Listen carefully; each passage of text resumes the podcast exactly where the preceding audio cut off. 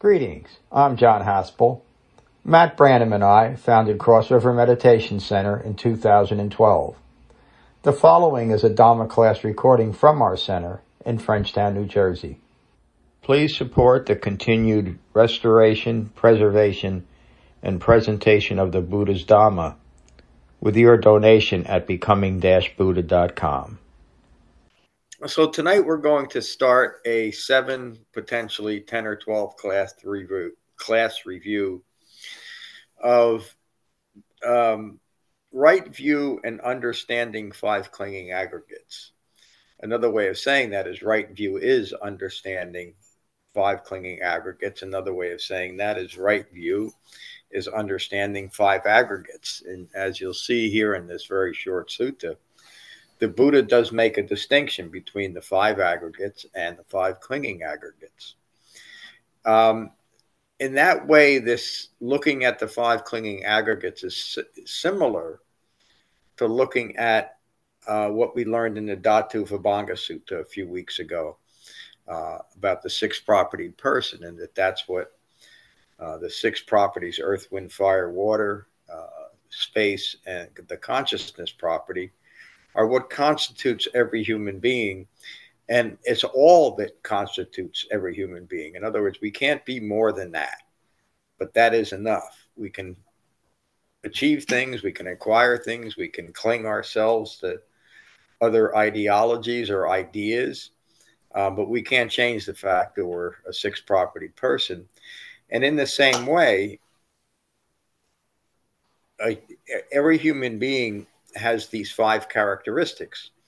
Uh, the five aggregates are form, feeling, perceptions, fabrications or lack thereof, and consciousness.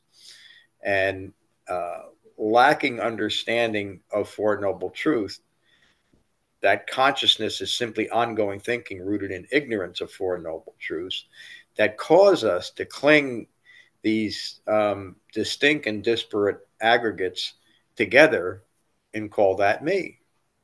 So when the Buddha describes dukkha, he describes dukkha um, in consistent ways of uh, birth is dukkha or stress and suffering, which means simply as a constant consequence of having a human life, there's going to be stress and suffering. And that alone, if we can understand how profound that statement is, excuse me, like hard today. If we can understand how profound that statement is, we understand what it means to be a human being.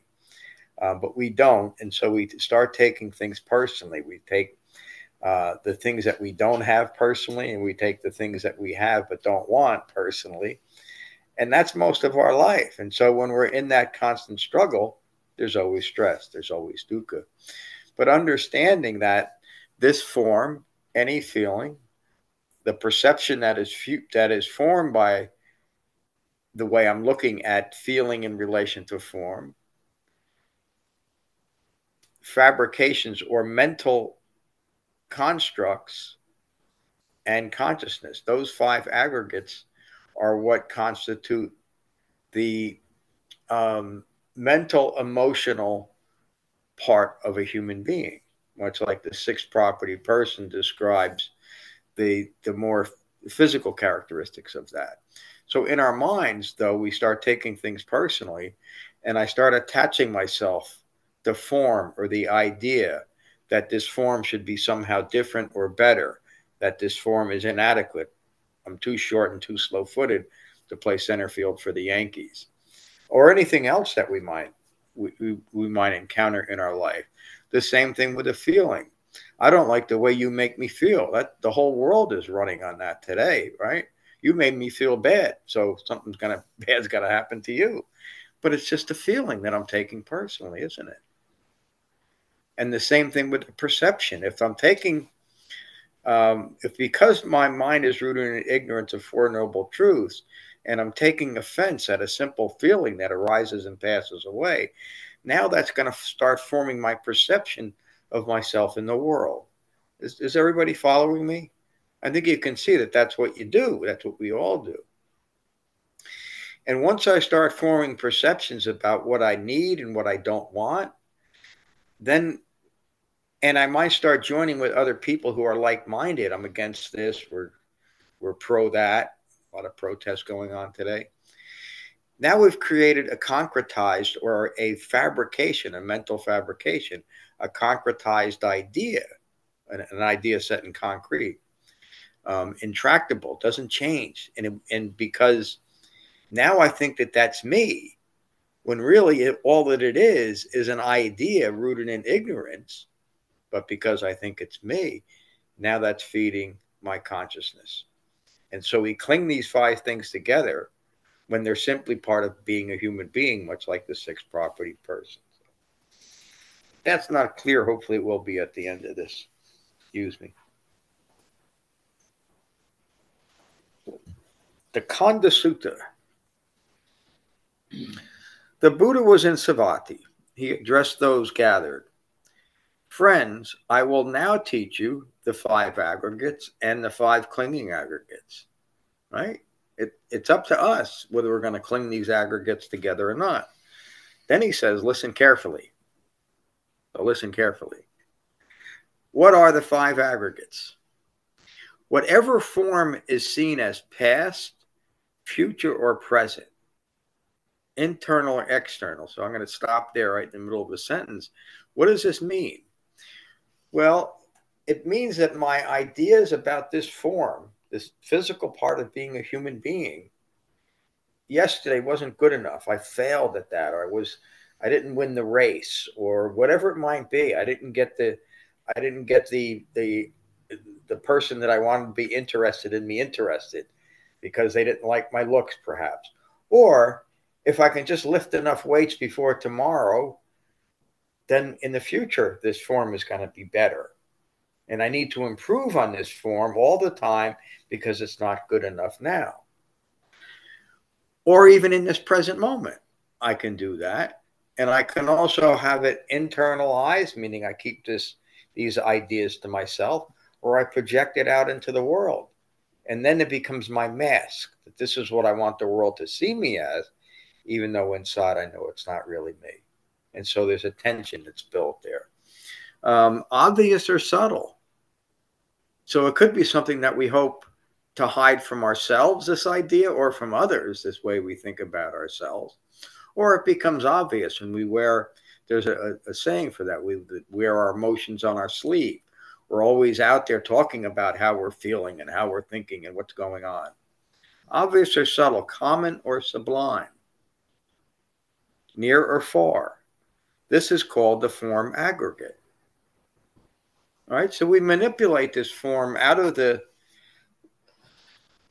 out of its present quality, you know, meaning that out of simply being a reference point to what's occurring, and now this form has to be something other than what it actually is.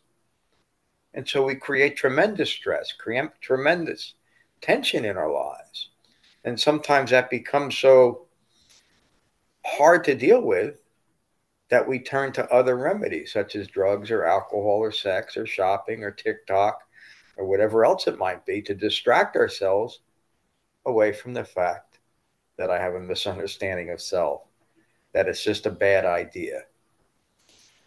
The Buddha continues Whatever feeling is seen as past, future, or present, internal or external, you made me mad yesterday. I'm going to make you pay tomorrow. There's a feeling that created the whole loop, didn't it? Internal, external. I don't like, I, I think poorly about myself and it generates unpleasant feelings. Or I'm taking my cues about how I feel about myself from you, from the world around me. You made me feel bad. Well, that's impossible, isn't it? Nobody can make us feel any other way than the way we want to feel, and it's our choice. Again, the same um, characteristics obvious or subtle, common or sublime, near or far. This is called the feeling aggregate. So now you see how we start describing ourselves in a way that's either rooted in a fabrication or it's rooted in reality. But now we're talking about the the fabricated view, the, the view of ourselves that creates stress and suffering. Then the Buddha says, whatever perception is seen as past, future, or present, internal or external, obvious or subtle, common or sublime, near or far, this is called the perception aggregate. The Buddha continues, whatever mental fabrications are seen as past, future, or present, internal or external, obvious or subtle, common or sublime, near or far. This is called the fabrications aggregate. So these are this is a normal Slav. Let's just let Slav come on screen.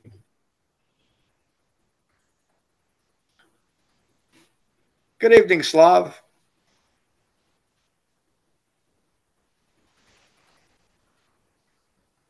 There you are. Good to see you. Whatever mental fabrications are seen as past, future, or present, internal or external, obvious or subtle, common or sublime, near or far. This is called the fabrications aggregate. So again, you see the progression from simply a misperception of the form that now leads to feeding feelings that are exaggerating that first bad idea now leading to the to the way that I'm perceiving myself in relation to the world and now I start forming a fabrication or a concretized view. That person doesn't love me and they never will. And so I have to hate them. Or this person made me feel a certain way, or this group made me feel a certain way, or this people didn't notice me in the way that I want to be noticed.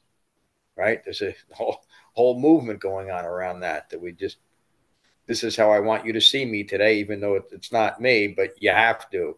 And if you don't, if you don't see me the way I want you to see me, even though it might be a complete, that might be a complete fabrication, that's your fault because you made me feel bad again. And of course, nobody can make us feel any way unless we're not in control of our minds, which is what we're learning. The Buddha continues, whatever consciousness. So now we're looking at consciousness not as some grand cosmic thing that we should um, aspire to or generate some kind of unity consciousness we're all one mind moving to some some grand i don't know conclusion. That always seemed a little strange to me anyway. No consciousness is simply ongoing thinking. And if that thinking is rooted in ignorance of four noble truths then consciousness this consciousness is merely that ongoing thinking rooted in ignorance of Four Noble Truths. Whatever consciousness is seen as past, future, or present, internal or external, obvious or subtle, common or sublime, near or far, this is called the consciousness aggregate. So, all these qualities that we might apply and all these ways we get lost in our thinking past, present, future, common or sublime, internal, external all of it is just that one thing the form, the feeling, the perception, the fabrication, or consciousness. All those other things are just the, the distraction that we get caught up in. The Buddha says these are known as five clinging aggregates in that way. Excuse me.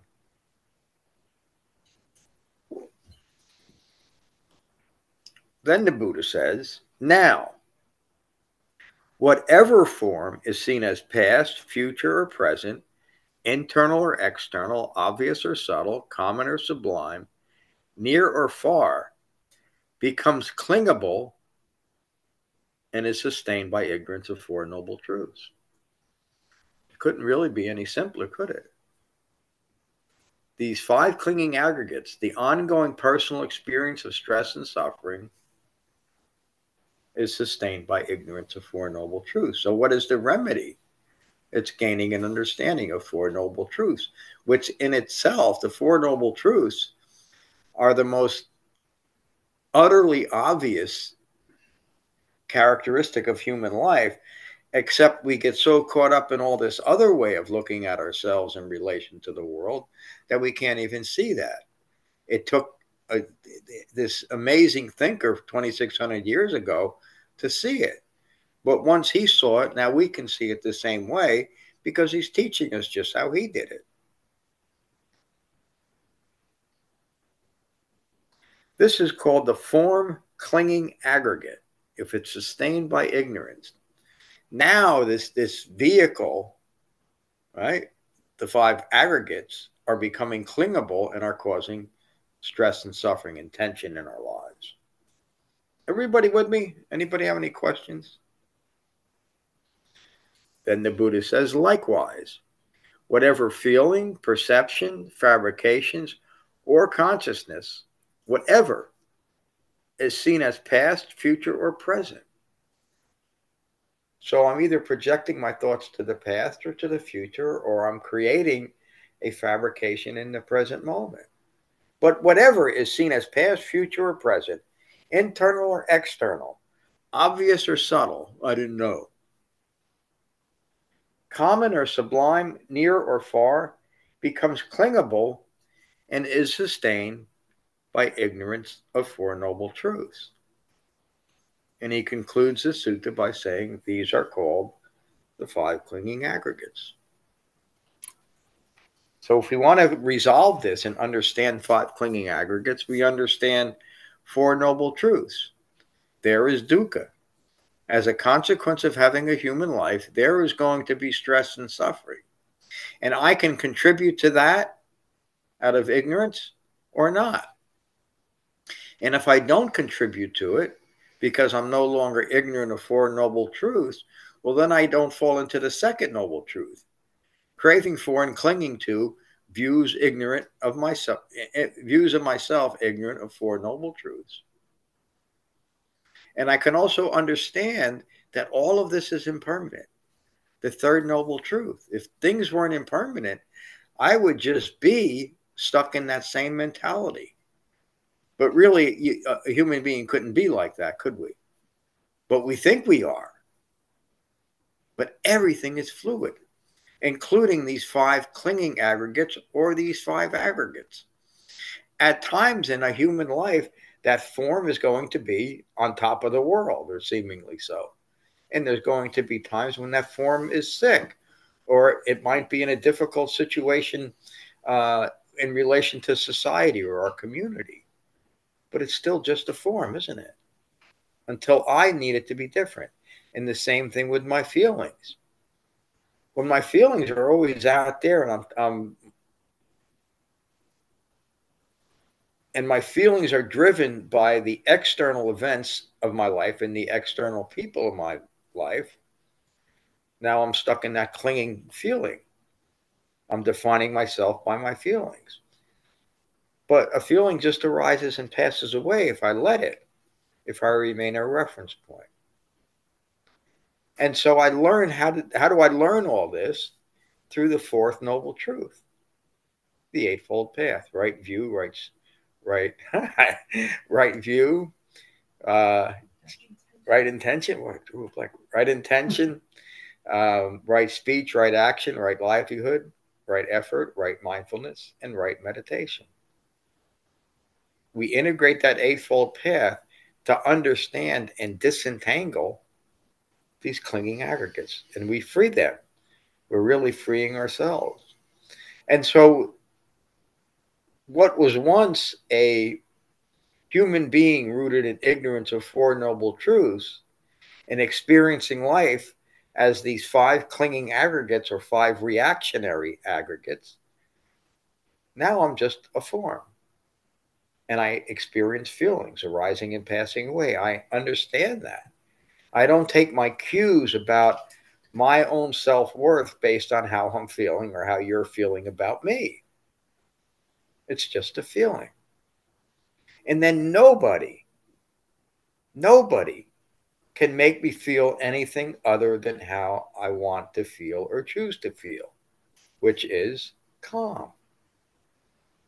It opens you allows you so much more possibilities. Everything is everything becomes possible now. Thank you, David. You're not surrounding yourself by that echo chamber. Yeah. And I'm not limiting myself by saying, oh, if I do this and I fail, I'll feel awful. Again, projecting a, a feeling into the future and assuming that in the future I'm going to feel a certain way. Or if I meet a certain person, I'm going to feel a certain. When that person might be completely different the next time you see him rather than giving you a hard time. And so my perceptions about myself are now framed by the Eightfold Path. And so those perceptions are not feeding, are no longer feeding mental fabrications. And so now my consciousness is free from all of that clinging as well. And so again, my consciousness is calm, it's pure, it's a reference point to what's occurring. That's how a human being is supposed to live. Right? With a with a consciousness that is clean and pure, that is supple, it's bright, it's inquisitive, it wants to know what's going on. And it's present moment by moment, present moment by present moment. And we start putting those moments together. And life is completely different. Because now I'm just a five aggregate person. I'm not clinging to things to be different than they are. I'm not clinging to myself to be different than I could be or can be or should be.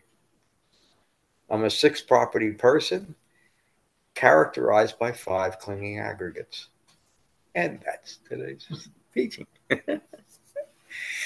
Thank you. Well, I hope I, I've made a subject that could seem pretty hard to grasp uh, much more understandable. I see Laura shaking her head, yes. Well, at first so, I was like, what? Right view is five clinging aggregates? I was like, what is he talking can about? I, can I, anybody mind being on camera? No, no. Sorry to like jump in. No, I, I forgot to move the camera. You really explained that through the Buddha's words, the sutta, uh, very well. Thank you. It's just, yes, we know that right view is understanding our contribution to stress, you know, and the context of Four Noble Truths, but a lot of that is so to my understanding from today's teaching, is that it's fueled by the clinging, the attachment, but that's also fueled by. I was going to ask you, John, to comment on the importance of what the Buddha says about wise associations. Yeah. Because of what you were saying, I mean, people do make us feel like absolute crap, you know, sometimes, and they're that's just going to happen. But I guess the key is choosing wise associations, but also if you are in that situation with, you know, a really negative, hurtful person, kind of what you were saying was really hit me was um, when you were talking about self worth. Yes, still someone can make us feel very badly at times, but we don't have to let that define our self worth. You know, even though it that's like the second arrow. That's what I, you know, tend to take it too far. Oh, I took this person's comment. It was really hurtful, but I took it so personally. And now I'm defining my self worth based on what they're saying, then rather than just, you know, yeah, stop it there. Yeah, and, and thank you for bringing up wise association. So wise, we we we associate with other people, right. but we also associate with ideas, internal and external. Right. So wise associations are not are not associating with people or, or ideologies that cause us stress and suffering that mm-hmm. that continue I making. Yeah. So and and also if our our life is is determined by our associations, aren't they? And so if our associate when I was when I was a drinker, I associated with a lot of drunks because that's what you do when you're a drinker. You know, you don't you don't want to associate with a lot of sober people when you're a drunk. It, that's kind of a um, uh, it might not be relevant to that many people, but we do that with all kinds of groups, friends, po- politics, uh, uh, countries, whatever our identity is, that's where we're going to form our associations. So we better make wise associations. And if we do make wise associations, both with the ideas that I attach myself to or don't, and with the people, you know, again, one of the reasons why this, what we do works so well is because we don't associate this with anything else. And right from the beginning, in my third time I ever taught a class, that's what I decided that I was going to do. I was, I, I felt like I was only, if I was going to teach, the only thing I knew to teach was a sutta from the Buddha rather than a, an idea or a concept Mhm. of how I wanted the world to be, which is what most of modern Buddhism it has nothing to do with what the Buddha taught. It's it's based on associations and ideologies. Mhm. Freeing myself of that and just saying, okay, I'm just going to teach what what the Buddha taught because that's all that I know.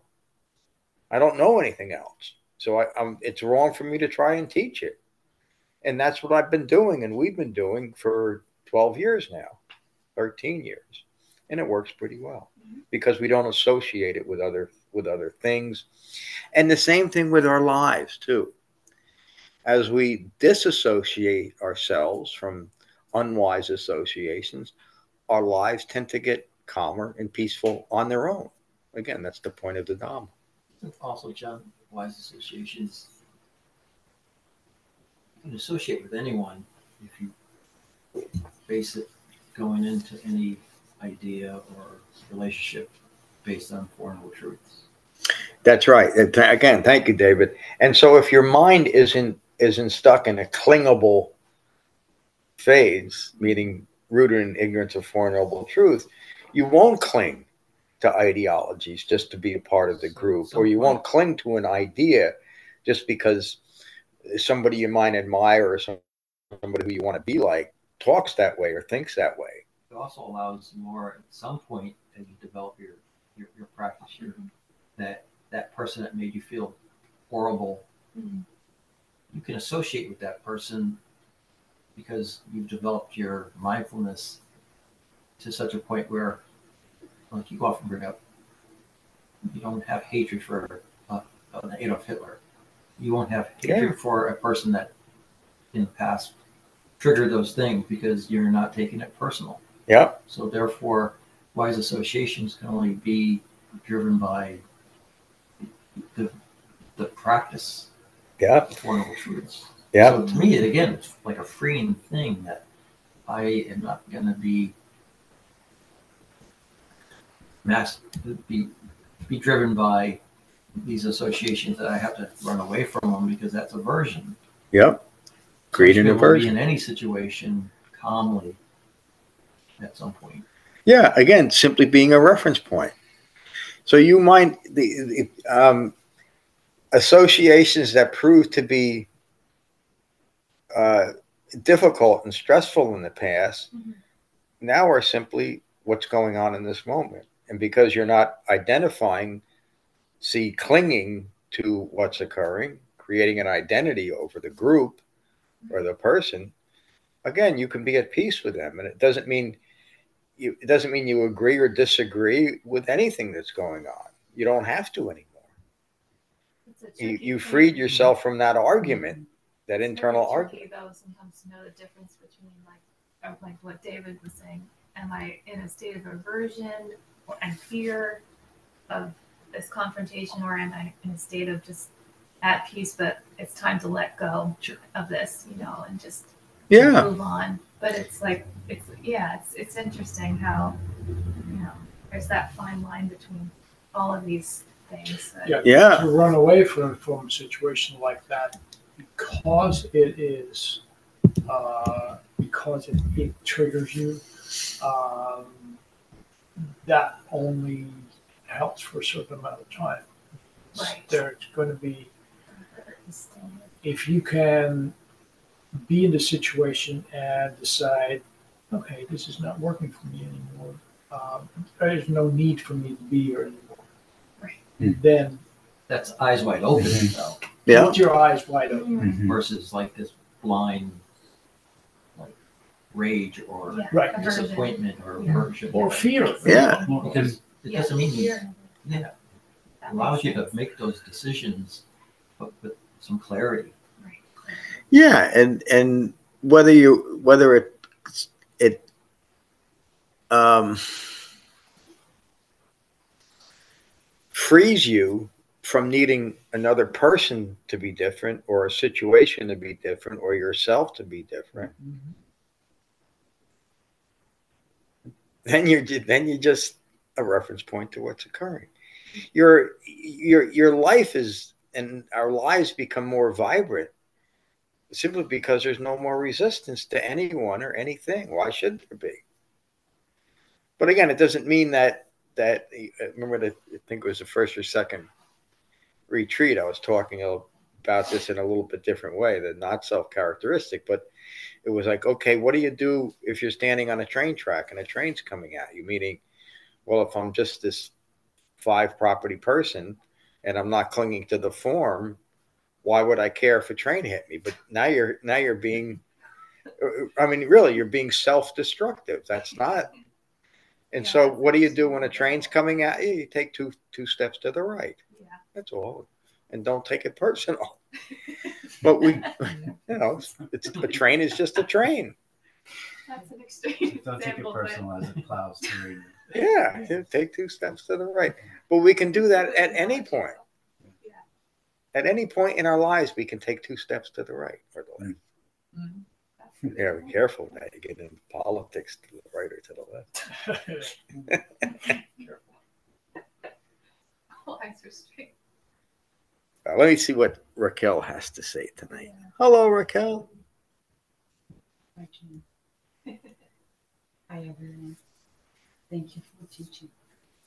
That's that's an interesting one. Um, I think uh, I understand what Laura is saying because like yesterday, uh, life situation. I have a large family and uh, three sisters, and we engage into uh, conversations like judging other family members for behavior that we didn't. and yesterday I was driving all the way to Kern and listening to comment and listening engaging, and I know that I'm not supposed to do that. And I agreeing with them and say, yeah, and, and say, yeah, the person is not doing the right thing. But that is the truth.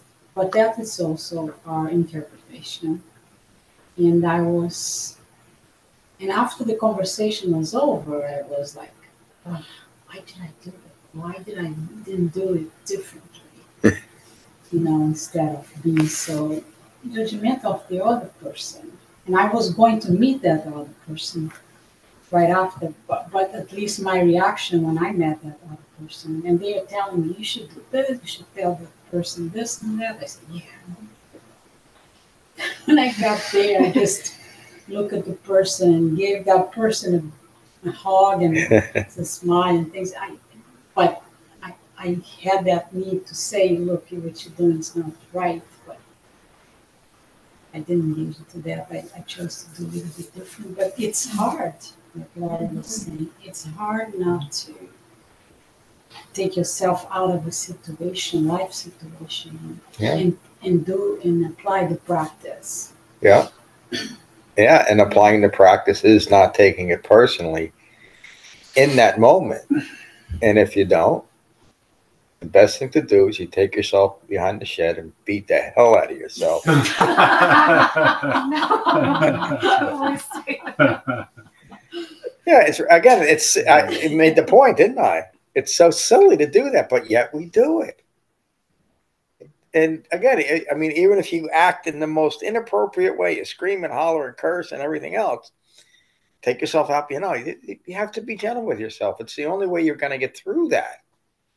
And the same thing with the Dhamma. When we don't, when we're integrating the Eightfold Path and we fall off the path at times, we brush ourselves off and we very gently step back on the path. We come to mm. class, we meditate again. You know, and it, it's such a gentle practice in that way, but it has to be, isn't it? Because mm-hmm. an awakened, fully mature human being is an extremely gentle, conflict free human being, as evidenced by Siddhartha Gautama. And now all of us in class here and, and in our Sangha, we're all becoming like that. except Cody. Right, Cody? You shouldn't laugh because I got you. So gentle. Um, Good to see you, thank you for the teaching, John. Um, I have to be careful. I think in the in the past, I have gotten carried away with the notion,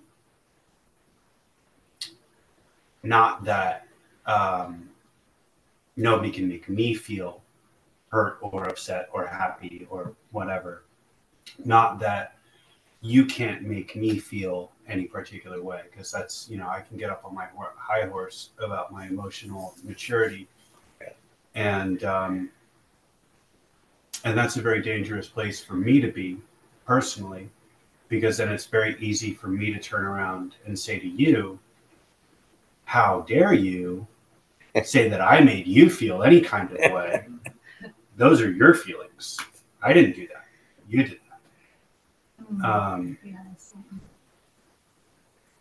and I, I, and I mean, I, I think I've said, you know, I don't, I'm probably not those exact words, but, um, but I have to be more, I have to care more than that about other people's, about my effect on other people. Yeah. Um, so it's dangerous for me to say that nobody can make me feel anyway. They are, even while you're saying that, aren't they? And, I have feelings. Yeah. You know? and you're um, averse to those feelings that you think you need to be under control. And it goes around and around and around, doesn't it? Yeah. Uh, well, I, th- I, I, I think that being rooted in the ignorance of four noble truths, it's like it's it's hard to to stay aware of that. But what it means to me is that if there's there's four people in a room, right, and I'm in that room, it's the same room. Like if I'm looking at it from the perspective of like this is just the scene that I'm in, Yep. being a reference point to what's occurring. Yeah. Or I can be, you know, inside of myself with my identity and my personality and my Yeah, which is the identity is you can't make me feel a certain way. right, right, and having a you know having a chip on your shoulder about Yeah. it, or or having you know taking personally what other people are saying. But, Yeah. uh, but um, You, I just want to say that you have, that's the right perception. You see it clearly. yeah, I think it, it, But the difference between those two is the sliding scale. Mm. By the way, mhm, it's a it's a process, Mhm. um, and and you need to be uh, engaged in the process, and because it's easy, it's just so easy to to want this to be this way or that way. Oh yeah, it was that way. But or you know, uh, five minutes from now, No, when, I'm- when the dinner everything's bell good now. goes, I'm- you know, I'm not I'm- There this you go, person anymore. projecting into the future. Yeah. I'll be better tomorrow. You'll never get there. but yeah, it, it but there is a, there. Yes, I couldn't agree more. Um, but in in any given moment, you are you aren't Yes. right. Yes. Mm, no, Well, you're you're in more or lesser degree. I don't think it's like you're you're not totally identified or or disidentified. Okay. That's not the case. Sorry. No, I can accept that. Yeah. I, hadn't, I hadn't even really thought about it. Yeah. In terms in those terms. Because again, if you if you you split it in half, if you make that black and white distinction, uh, you're making it impossible for yourself to Hmm. to even get out of that distinction. Mhm. It's it's it, it's it's kind of a trap. yes, but if if you recognize that there's conflict in your mind, Mhm. or if you don't, if you're not, if you can't quite recognize it in your mind, but you recognize that there's conflict in your life, maybe with one of those four people in the room, now you're stuck in I making.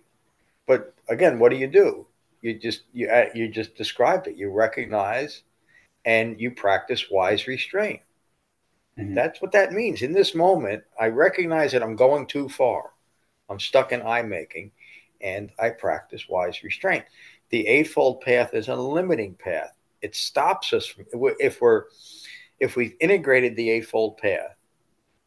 The eightfold path will limit us from going too far. And if we go too far, we'll recognize it because we have this path. We'll know when we we're when we're off the path, and we'll stay. We'll, we'll, either stay on it or we'll come back to it. How do we come back to it? Back on the path. And that restraint may keep you, keep that thing, that first thing from coming out of your mouth. Yeah. And, and that's good. Mhm. It may not keep the second thing from coming out of your mouth. And that's fine too, you know? Then we take another breath. Yeah, I, I, I do feel I do, I, and I, I'm going to think about what you said about the scale and the spectrum, um, but I do think that when when there's a way to to be not ignorant of the four noble truths Mhm. and and to practice acceptance and to be open and receptive to what's occurring. Um, and that the feeling of that is is very different than the feeling Oh, yeah. of you know this guy is doesn't know what he's talking about and i should correct him and you know he's you know, being a jerk and he made that lady upset and you know all that. Um, and the, so the the if i'm sitting there and i'm and i'm telling myself that i'm practicing wise restraint Yeah. because i'm sitting there and Yeah, not yeah. saying You're anything not then i'm not Across the room. You're not. Yeah. You've already Um, lost your mind. right right But at that point, all you can do is the best you can do, which is recognize it. That's Right. restraint. That's not wise restraint. yeah, that's not, it's, Well there's no wisdom there. Yeah, there's no wisdom there because there's no understanding of yourself as a human being. Okay, I, I lost it in this moment. I said, "F you." Mhm. All right, go back behind the woodshed, beat the hell out. No, spending a lot of time it- on that woodshed. it's it's it's well, it's at that moment. The only way out is to be gentle with yourself because if you don't, if you judge yourself, now you- now you're going against your own view that you don't allow Oh, yeah. yourself to Yeah, get. it's- it's- you know, so- it's constant Yep. yeah And the the Dhamma teaches us how not to do it. But first, we have to go through this this recognition process. You could almost call it a period of undoing, Mhm. right? In the Course of Miracles, it talks about the first. I think it's in the first practice. It talks about we. This is a. This will be a period of undoing for you. Mhm. Not that we're practicing the Course in Miracles, but that's what we're doing. You know, we're undoing our own clogged up thinking. But in order to do that, we have to recognize it. You know, and we have to be willing. That's the true teaching on karma, too, by the way. You know, what's my karma? You want to know what your karma is? Take a look in the mirror. Look, look at your associations. Look at who's pissing you off today. That's your karma. Mhm. And we can free ourselves of karma by not learning not to take anything personally. Ultimately, what I'm learning and who I'm learning to not take personally is you. Co- No, it's me, right? I got to stop taking myself personally. That's what we're learning Mhm. because that's the problem. But but if I am and I don't want to admit it, I'm going to blame you again for how I feel. Mhm. But no human being can make another human being feel any other way than how that human being wants to feel. So I can say something as outrageous as Adolf Hitler was right. He was in his the way that he thought in his mind he was doing exactly what he thought he should do. And look what a human mind can do when it's stuck in that kind of ideology and that kind of view. And not that we're going to become Hitlers if we don't, but we have this human capability to hate. another word, a stronger word for aversion, right? So I have a aversion towards this person because they've already acted in a certain way, and I'm using that to become predictive of their future behavior. Well, I'm not allowing that person to change anyway, am I? And so, how do I allow that other person to change? I take them behind the woodshed. I I change my mind about that person. That's the only thing I can change. And I, Laura was gracious enough to invite me over to her family's house for Thanksgiving. And I, honestly, I'd rather be there than where I'm going, but I decided to go. I have, there's three brothers left in the house. The two sisters are passed, my parents are passed. And I'm going there knowing that it's not going to be a lot of fun.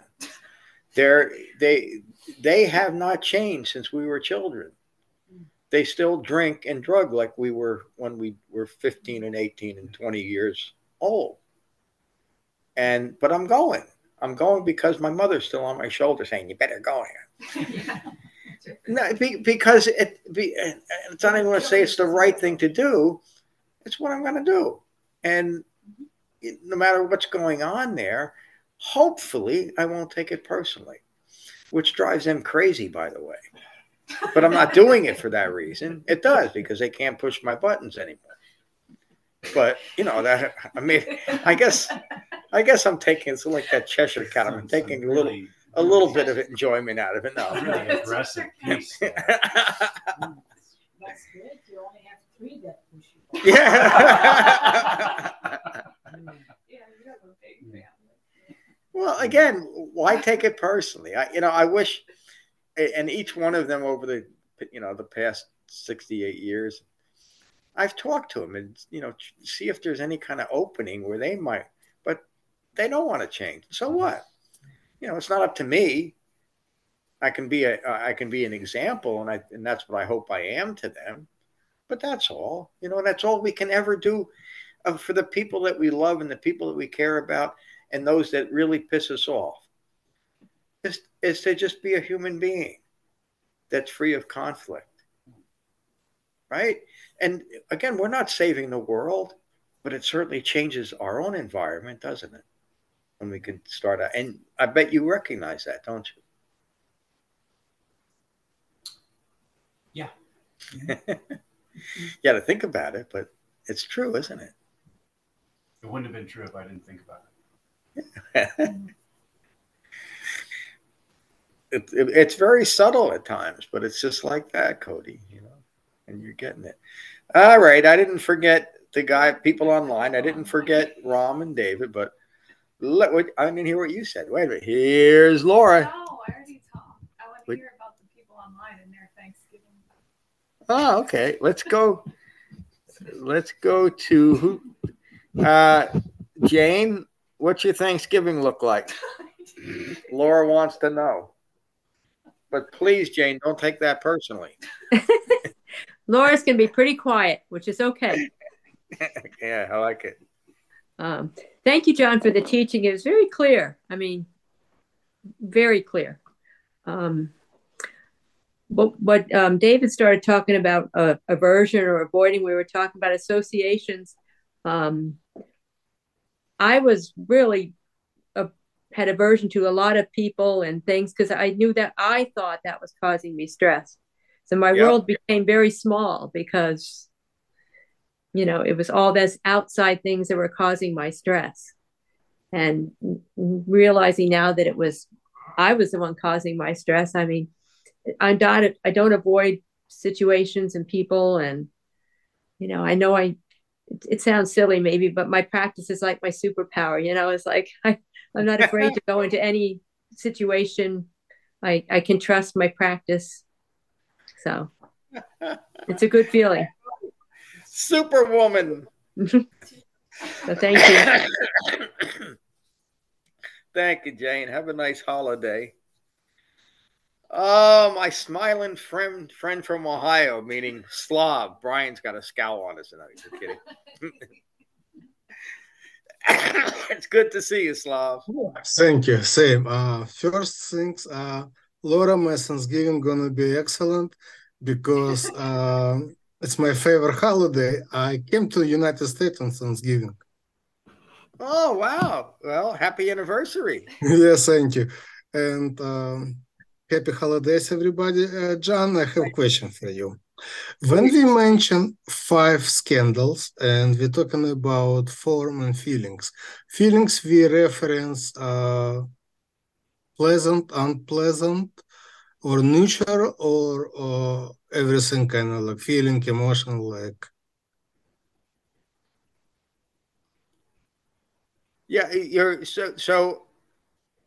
We characterize our our feelings just as you describe it. A feeling is either pleasant or unpleasant or neutral. That neutral really catch, catches us if we don't have control of our minds either. We can't stand that neutral feeling. Nothing's going on.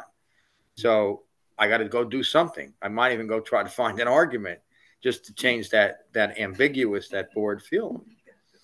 But yeah. Oh, Yeah, that's you, John. But- what? That's no way to talk to me. Don't you know who I am? That's venerable, sir. and so we're, we're, we're learning, you're learning, Slav, that to not let your feelings describe you or define you because they don't unless we let them. Right. And that's up to us. It might not seem so at first, but we first we got to gain. I mean, that's jhana meditation. We have to have a measure of concentration before we can even get into the game, you know, and, and stop ourselves from uh, use the eightfold path as a limiting path rather than no path at all and continue a life that is just grasping after and clinging to, which is how I, I all of us probably lived our lives before we came here in one way or another, whether it was ideas or substances or whatever it might be. You know, the the the big money makers in the world did it mostly by recognizing what distracts people the most and making money off it, whatever it is. You know, and this goes back through all time, not just today. You know, so you're learning the difference, and, and Cody is too, and we all are, that we're learning the difference between acceptance and approval. And it, it has to do with both external and internal. I I accept myself, but if I start falling into the into the um, conflicted mind state if I have to approve of myself, always judging myself against some kind of um, fabricated mark, I'm always going to be in conflict because that's always going to change. But if I learn what a six property person is and what five aggregates are, now I'm just, I can be rest in acceptance. We learn the difference between acceptance and approval. We don't approve anything and we accept everything. Why? Because it's occurring. It's a form of mental illness to have something occur and want it to be different because it can't be. It's occurring. It doesn't mean that the future might be different, but if we want the future to be different, if we want if we want our relationship with our feelings to be different, if we want to get to the point where our feelings don't control us, here's the way to do that the limiting factors of the Eightfold Path. So you said about five words, and I said about 300 as usual. But thank you, Slav. It's always good to see you, and always good to see that smile. We need to see that smiling face more. I will try. Thank you. Great. Happy Thanksgiving, Slav. You too. Happy Thanksgiving, everybody. Thank you. How about that other smiling guy out in Ohio? We're going to start calling that the Haspel ratio five to 300. If I could do math, I would, I would factor that, but I can't. So, uh, anyway, um, uh, Laura, lots of pie for me. That's all I care about. I'm just eating pie. I don't care about the rest of it. So, um, I, I was just thinking about this in, in the context of phenomena and all of the aggregates are all impersonal, impermanent phenomena arising and passing away. Yeah. And it's a, a direct experience of the three marks of existence. Yep. It's the it's the stress, it's the impermanence, and it's the taking it personally, which is anatta, right? You can see all of that in those those bundles or heaps. So thank you. Thank you, Brian. And yeah, I, I should, since Brian just mentioned it, Khanda or skandha um, literally means heap.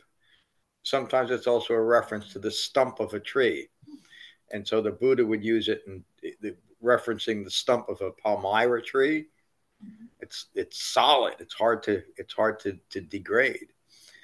and the same thing with a heap. So these five clinging aggregates are a heap. It's it's all it's all the things that we can do piled up on top of each other that we got to carry around in the world, or we could just let it go and we're no longer a heap. So let's not be a heap anymore. Right, Rob? Right. Great teaching Thank and you. a great conversation as always. Yeah. And I'm grateful to have been part of it. Thank you all. Yeah, I think we we all realize how fortunate we are to have you around here. Mm-hmm. Not that we're gonna, not that I take you personally, Rob, but you you used to take me personally. Well, we don't do that anymore. Hello, David. So think about what Brian described. Brian described insight to the three marks. Yeah. And right view is understanding that these are just aggregates. Yeah. And that's right view. That's reality. Not taking it personal. Yeah. And that's what this practice is all about. Is being in any situation in any moment and not taking it personal and calmly be able to be in any situation. Yeah. And that's the insight. And then as you develop it, it becomes wise restraint. Things fall away that normally wouldn't fall away in the past. And it's a gentle thing. It's not this a thing you catch. It's, it's a gradual thing. Yeah. Thank you. It's just like that.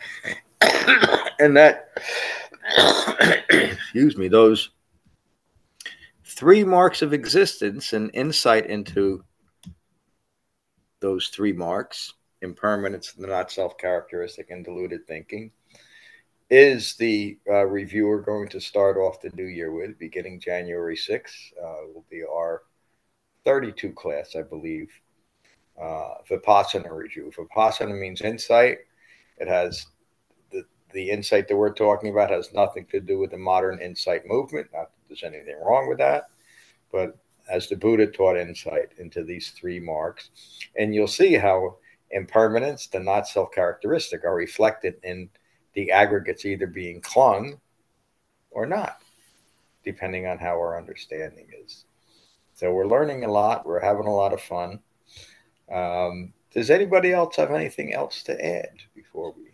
John, I'm sorry, is Siddiq there? No, Sadika went off screen. Be?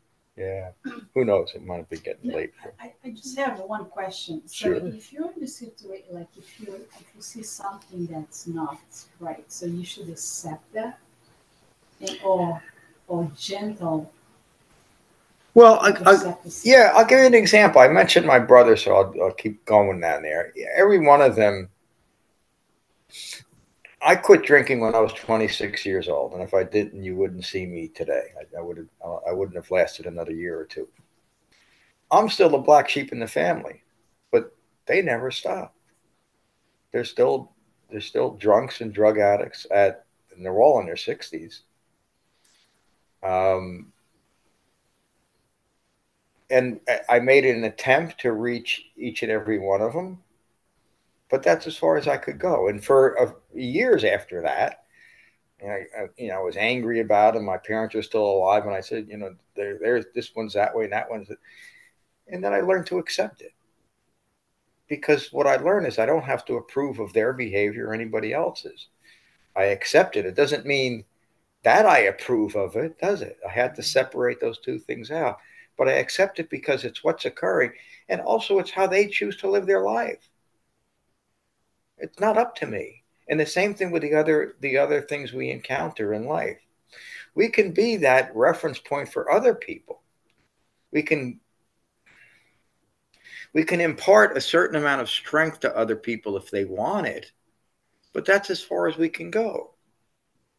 And again, our behavior is framed by the Eightfold Path as well. And so, right speech, right action, and right livelihood, especially the first two, but sometimes the last, we'll start informing those relationships. The more we can hold that in mind, we'll engage in right speech. So, if I go to my brothers, which whatever one I'm going to, um, and my speech is, you know, you're such a whatever you are because you're still drinking and you're no good and you're no good. I'm in the same boat as they are. Or I can just accept it who they are is who they are. And I do. You know, I, it saddens me. They're my my family, my brothers, but it doesn't mean that I need them to be different. I accept them how they are. And so in any situation, when we can do that, because it's what a fully mature human being would do, but it doesn't mean that we offer that we don't offer help when there's something we can actually do. But again, that's from from integrating the eightfold path. I know when to act. I know when it's right for me to offer something or say, "Can I help you?" I mean, that's you know, those are the "Can I help you?" Four words, right? Those are the. I'm getting old. Can I help you? Four words those are those are the most powerful four words, or is it three or five, um, that we can offer. But they're they're useless unless I can actually be helpful to someone. You know, and I mean I, that that was a hard lesson for me to learn too, because you know there was a contrary to how I hold myself now, there was a time when I thought I knew everything. And I wanted you to know it too, because I did know everything. I mean, I really did at one point in my life. I knew, I mean, I knew everything because I thought I did. Now I don't know nothing, and I'm much happier. I'm just a reference point to what's occurring, to my brothers, to to my sangha, to what's going on in the world. The Buddha awakened. He says, "I looked out on the world." And the world was aflame. Aflame with what? Aflame with the fires of passion. I look out on the world and I see it the same way the Buddha didn't get off his cushion and say, I got to put those flames out. But he would teach others how to do it themselves if they wanted to. But he knew that not many people would. He knew that there would be mm-hmm. just those with a speck of dust in their eyes. We know it too. So we can change our lives by changing our minds, changing the way we think about ourselves in relation to others. But we may not have any change on the people we want to the most. But it's not our job. It's our job to be awake and fully mature human beings. And then we're in a position to really be helpful. You know, you've heard me say it before. Every human being, except those that are truly psychotic and true psychopathy, is extremely rare. Out of the 9 billion people there are in the world, I bet you there's not 100,000 true psychopaths, but there's a lot of crazy people in the world. But even those crazy people feel compassion for others. Again, unless you're a true psychopath, you can't feel that. That's the disease. You can't even blame them for that, can you? But we can understand that. And we cannot, if we cannot allow ourselves to contribute to that anymore. But that's not the point. The point is that we end conflict in our mind so that at the end of the day, as as Jen says, we practice only for calm. So in the situation you were talking about, Raquel, again, five words to 300, you're able to not feed the flames anymore because you don't engage in it. And that's what the Buddha meant. The world was a flame. A flame with what? The fires of passion. But do I need to add my own passion? You need to be a certain way. You need to change. You need to grow up. You need to do this. You need to do that. What good is it? It doesn't mean Especially if I can't do it for myself. It doesn't mean you don't have serious, important conversations, Mm. and that you become this passive, silent, afraid to engage. It just means that you have this like framework and this this restraint that is based on this practice. So you can have that conversation, but it doesn't evolve into something that is not useful, wrong speech, wrong Yeah. action. So again, it gives you superpower. You Yeah. can go in any situation, and that's the you know that's the beauty of just on a practical basis. Yeah, you know you're good to go. It, it when when I finally realized that I had integrated the Eightfold Path, I, I felt rather powerful in a in a in a realistic sense because I knew that if I as long as I stayed on that that path, I would no longer cause harm to anybody else, and I would and I would no longer cause harm to myself. Imagine that. Mm-hmm. Imagine that. And that's what the Eightfold Path is all about. It's a limiting path. It limits me from going too far and creating conflict in the world and all around me.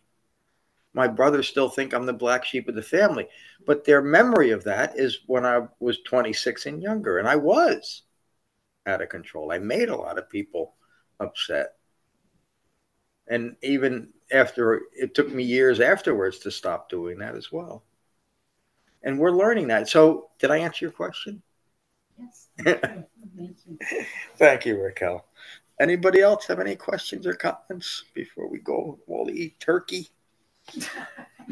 right now. Poor turkeys. We'll finish with metta as we always do. Get there. So, again, take a moment to become mindful of your in breath and your out breath. And let that mindfulness of your in breath and your out breath unite your mind and your body. And these are the Buddhist words on metta from the Karaniya Metta Sutta, describing the qualities of an awakened, fully mature human being. This is what is done by one who is skilled in goodness and who knows the path of peace. They are able and upright, straightforward and gentle in speech, humble and not conceited, contented and easily satisfied. They remain unburdened with duties and frugal in their ways. They are peaceful and calm and wise and skillful, not proud or demanding in nature. They do not do the slightest thing that the wise would later reprove. They are always mindful that all beings be at ease. Whatever living beings there may be, whether they are weak or strong, omitting none, the great or the mighty, medium, short, or small, the seen and the unseen, those living near and far away, those born and to be born. They are always mindful to not deceive another or despise any being in any state. They abandon anger and ill will with ease, never wishing harm upon another. Even as a mother protects with her life her child, her only child, so with a boundless heart, the wise disciple cherishes all living beings. They radiate kindness over the entire world, spreading upwards to the skies and downwards to the depths, outwards and unbounded, freed from hatred and ill will. Whether standing or walking, seated or lying down, free from drowsiness, they maintain refined mindfulness. This is said to be the sublime abiding.